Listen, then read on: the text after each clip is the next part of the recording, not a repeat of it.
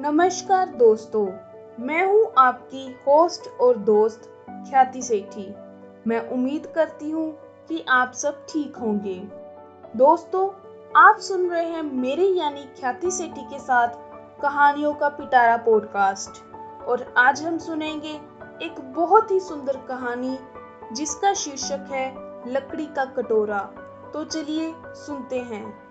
एक वृद्ध व्यक्ति अपने बहु बेटे के यहाँ शहर रहने गया। उम्र के इस पड़ाव पर वह अत्यंत कमज़ोर हो चुका था। उसके हाथ कांपते थे और दिखाई भी कम देता था। वो एक छोटे से घर में रहते थे। पूरा परिवार और उसका चार वर्षीय पोता एक साथ डिनर टेबल पर खाना खाते थे। लेकिन वृद्ध होने के कारण उस व्यक्ति को खाने में बड़ी दिक्कत होती थी। कभी मटर के दाने उसकी चम्मच से निकलकर फर्श पर गिर जाते तो कभी हाथ से दूध छलककर मेज पोश पर गिर जाता।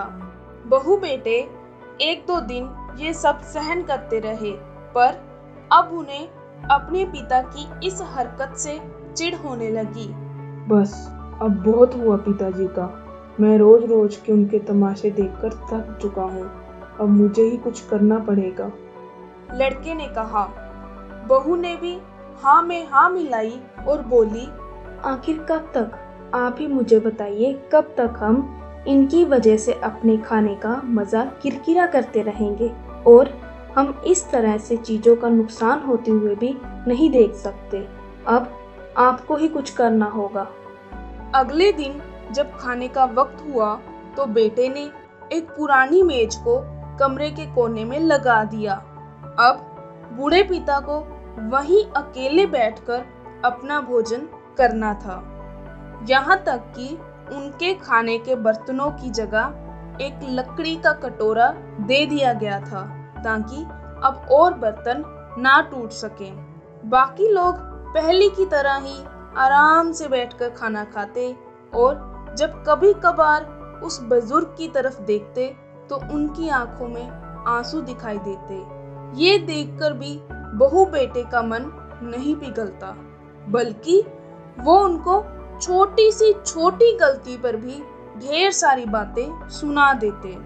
वहाँ बैठा बालक भी ये सब बड़े ही ध्यान से देखता रहता और अपने में मस्त रहता। एक रात खाने से पहले उस छोटे बालक को उसके माता पिता ने ज़मीन पर बैठकर कुछ करते हुए देखा और पूछा, बेटे, ये तुम क्या कर रहे हो? बच्चे ने बड़ी ही मासूमियत के साथ उत्तर दिया, अरे, पिताजी आप, ये देखिए, मैं आप लोगों के लिए ही एक लकड़ी का कटोरा बना रहा हूँ, ताकि जब मैं बड़ा हो जाऊँ तो आप लोग भी दादाजी की तरह ही इस लकड़ी के कटोरे में खाना खा सके। और वह दोबारा से अपने काम में लग गया। पर इस बात का उसके माता पिता पर बहुत गहरा असर हुआ। उनके मुँह से एक भी शब्द नहीं निकला और आँखों से आँसू बहने लगे। वो दोनों बिना बोले ही समझ चुके थे कि अब उन्हें क्या करना है। उसी रात वो अपने बूढ़े पिता को वापस डिनर टेबल पर ले आए और फिर कभी भी उनके साथ बुरा व्यवहार नहीं किया। दोस्तों, हम अक्सर अपने बच्चों को नैतिक शिक्षा या मोरल वैल्यूज़ देने की बात करते हैं, पर हम ये भूल जाते हैं कि असल शिक्षा शब्दों में नहीं, हमारे कर्म में छुपी होती है।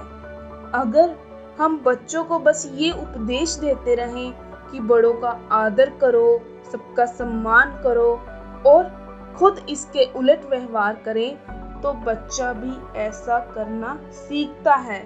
दोस्तों, इस कहानी से हमें यही शिक्षा मिलती है कि अपने माता पिता का सम्मान कीजिए, उनके साथ अच्छा व्यवहार कीजिए, सिर्फ़ लोगों को मदर्स डे या फादर्स डे पर फ़ोटो शेयर कर कर सोशल मीडिया पर ये मत दिखाइए कि हम उनके साथ कितना प्यार से रहते हैं, उनका कितना सम्मान करते हैं। सही में, असल ज़िंदगी में उनके साथ अच्छे से व्यवहार कीजिए।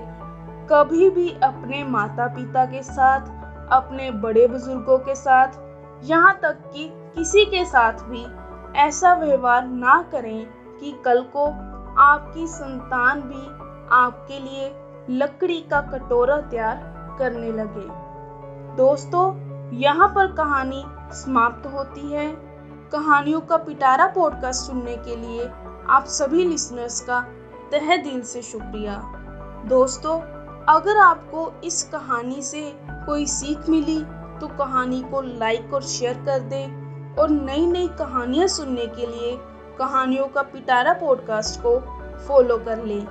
जल्दी मिलेंगे एक नई कहानी के साथ। Stay safe and take care